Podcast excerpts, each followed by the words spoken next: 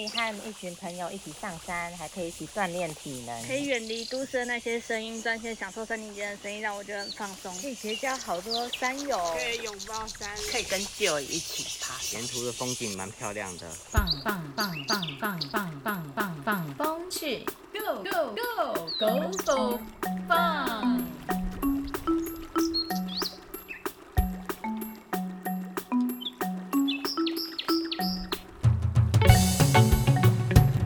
位听众朋友，大家好，我是节目主持人苏玉黛，大家好，我是节目主持人张家珍，欢迎收听《放风去 Go for Fun》。对了，我们上个学期带学生去大同大理，是的，这学期又要带学生去大同大理，我们好喜欢大同大理。哎，请问一下家珍啊，你去大同大理几次了？关于这个次数嘛，我十根手指头都数不完呢。那表示你去过很多次，对啊，我去过很多次啊。有没有印象最深刻的？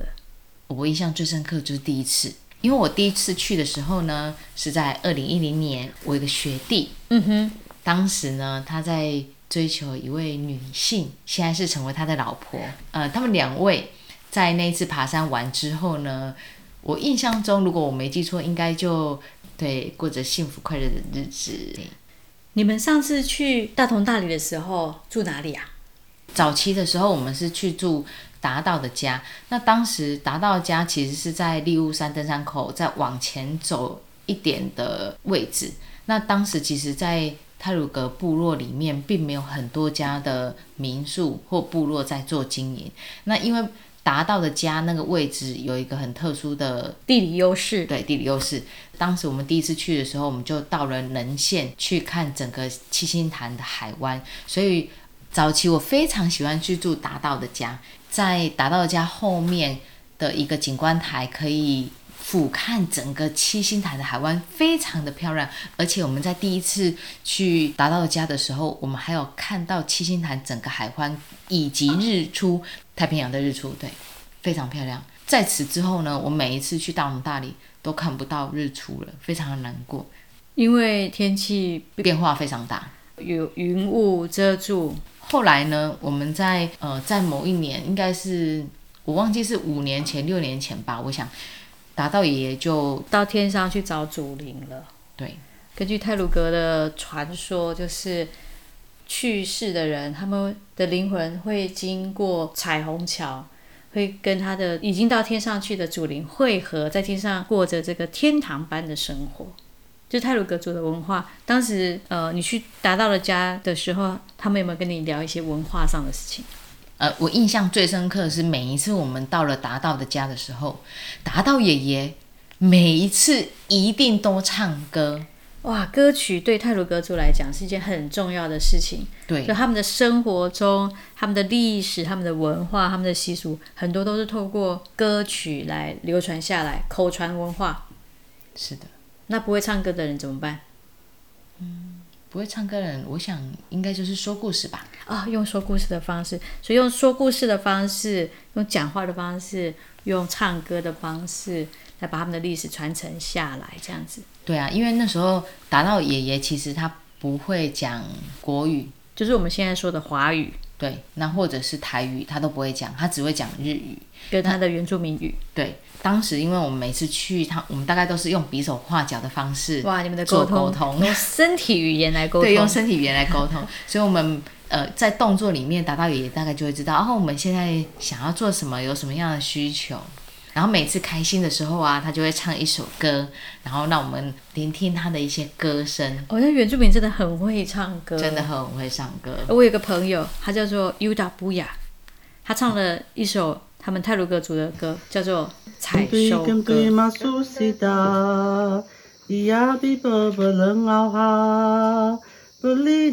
优道布雅，他曾经在花莲三站国小担任老师，目前在台中教育大学攻读教师专业硕士学位学程，对原住民的教育很有热忱。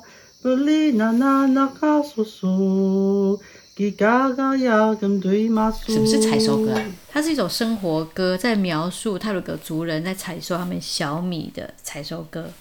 我好像有听说，呃，一个泰鲁格的朋友啊，他讲说，他们每一次不管心情好啊，心情不好，都很喜欢用歌曲来表达他们当时的心情。对他们通过歌曲来表达他们的情感。其实除了歌曲歌唱以外，也可以用乐器。像泰鲁格族的话是用口簧琴，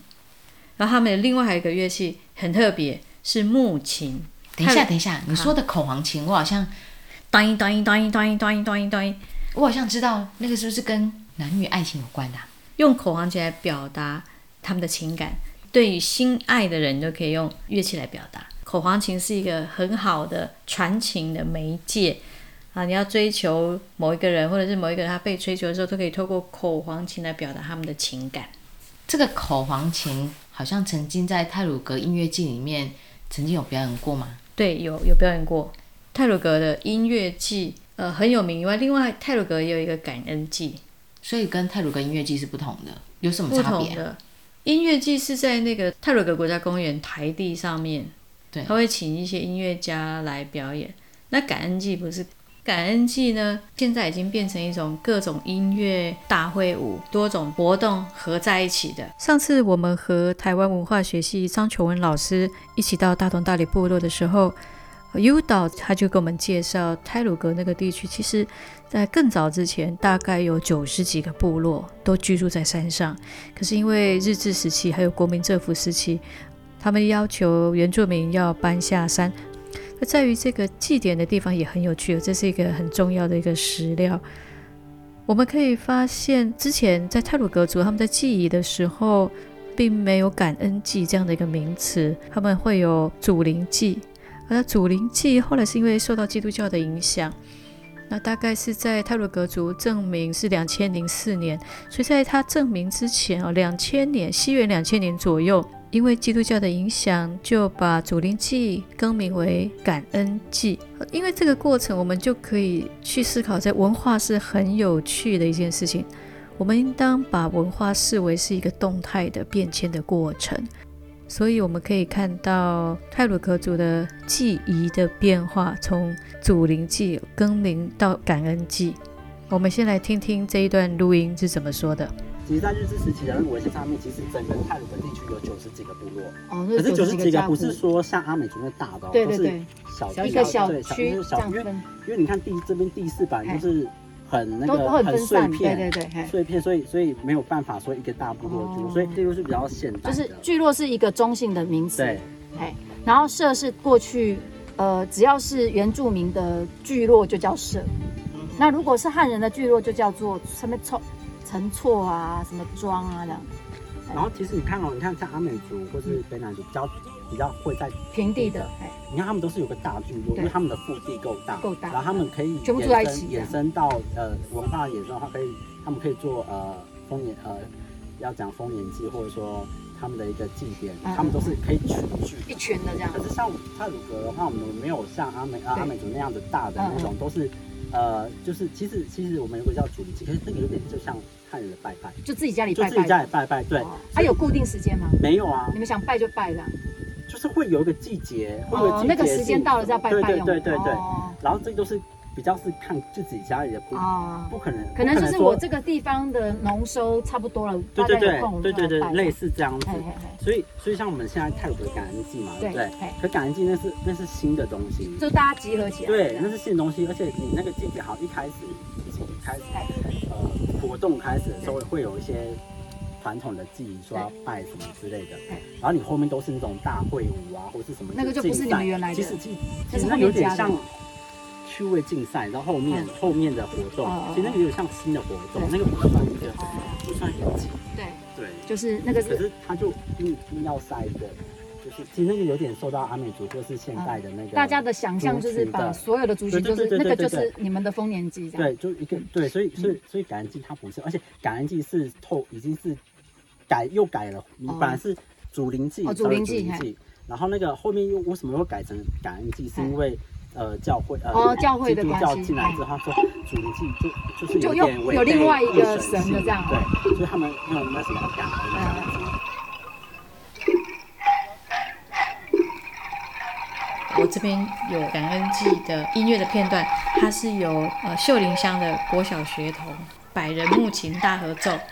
它那个木琴是四声音阶，而四个木头都有呃特定的音高，我们可以把它说它是瑞咪嗦拉，或是嗦拉哆瑞，好，这样子四个音构成的四四声音阶。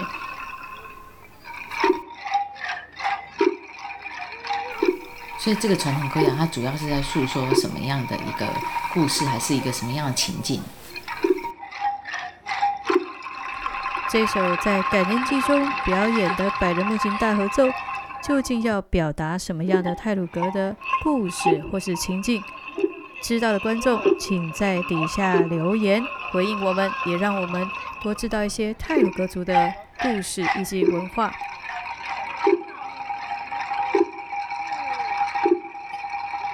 有一个呃泰鲁格的妇女，她叫做胡清香，他有在收集泰鲁格族的音乐传统歌谣。然后收集好了之后，他就是听写听这个歌声，然后他自己也会唱，然后就把他谱子写下来。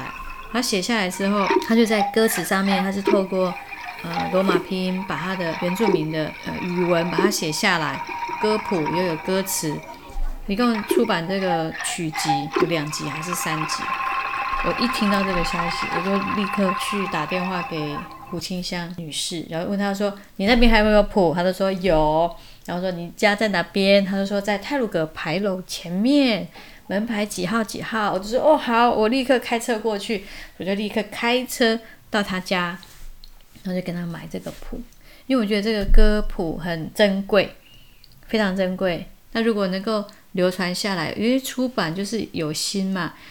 那我拿到谱以后，如果可以更多的利用，可以让更多人知道这个原住民呃泰鲁格族的曲调是这个样子。我们有很多种做法，比如说我们可以把它放在教学里头，我们可以把它加上一些现代元素。所以就因为这样子，所以我就请呃学妹。陈意涵帮忙改编，因为她是理论作曲组，她很厉害，她就加上我们古典音乐的创作元素，管弦乐的编曲法，所以她加上了很多现代的管弦乐的音色进去，包括西洋乐器，还包括中国乐器，古筝啊、曲笛啊、啊那个弦乐器，或是大提琴、小提琴，西洋的管弦乐曲，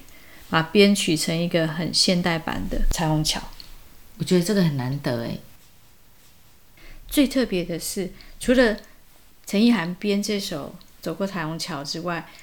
我们还请到泰鲁格族的一个非常优秀的年轻的声乐家，叫做简仁志。简仁志简老师，他是长期以来带领修林祥托幼儿园教他们传统歌谣，他是这些幼儿园的指导老师。他除此之外，他自己也很会唱歌，《泰鲁格感恩祭》。他也曾经在上面演唱过这首歌，里头歌唱的部分就是请简仁志老师唱的。我觉得这是一件非常难得的事，因为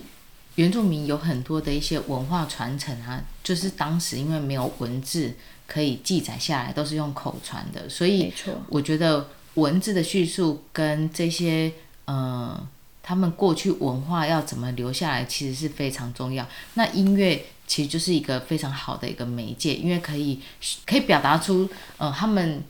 原住民部落当时的一些呃兴衰败落，或者是他们的心情啊，或者是说他们整个在生活的一个风貌。而且台湾占地百分之七十是山，在山上我们有很多原住民原本的生活跟文化，呃原本的一些需要流传下来的一些呃老祖先的宝藏，但是我们。因为在都市久了，其实我们有时候都忘记了，我们很多的宝藏都还是在山上。那我们透过登山，其实我们可以到山上，我们可以进到部落，我们可以跟在地的原住民连接。这个连接，我们不要去分说我们自己是汉人，他们是原住民，其实我们都是台湾这一块土地上的人。那只是我们平，我们过去可能没有一个很好的机会，我们彼此互相了解。即便是泰鲁格的族人。很多人他们下了山以后，渐渐的就会淡忘了山上的事情。因此，呃，我们这一堂课哦，就是我们一些登山的课，寻访大地多元之声这堂课，我们带着学生上山。登山是一种啊一种能力，保护我们自己能够顺利的上山、顺利下山。但是我们到山上去，除了健身、强健体魄之外，我们另外还有一个。很好的一个理由就是我们到山上去了解我们的部落的文化，了解我们的原住民，了解我们的生活。其实我们可以互相学习。对啊，早期我爬山的时候就会想说，哎呀，我要去那座山，我要攻三千公尺以上的高山。到了最近这几年啊，我在爬山的时候，我就会特别去了解一下，诶，这个路径它有没有什么样的历史啊？它过去有存在什么样的一些文化？渐渐的转移我对于爬山的一个焦点。其实爬山就是也可以带领我们一起去认识一下，呃，过去在这一块土地上所发生的任何一些呃事情啊，或者是一些历史，那也可以让我们来知道我们现在。所有的一切都是奠定在前人走过的道路上。我们今天的节目就到这个地方，谢谢大家的收听。节目尾声为大家带来这一首《走过彩虹桥》，简仁志老师演唱，陈意涵编曲。我们下次见，再见，再见。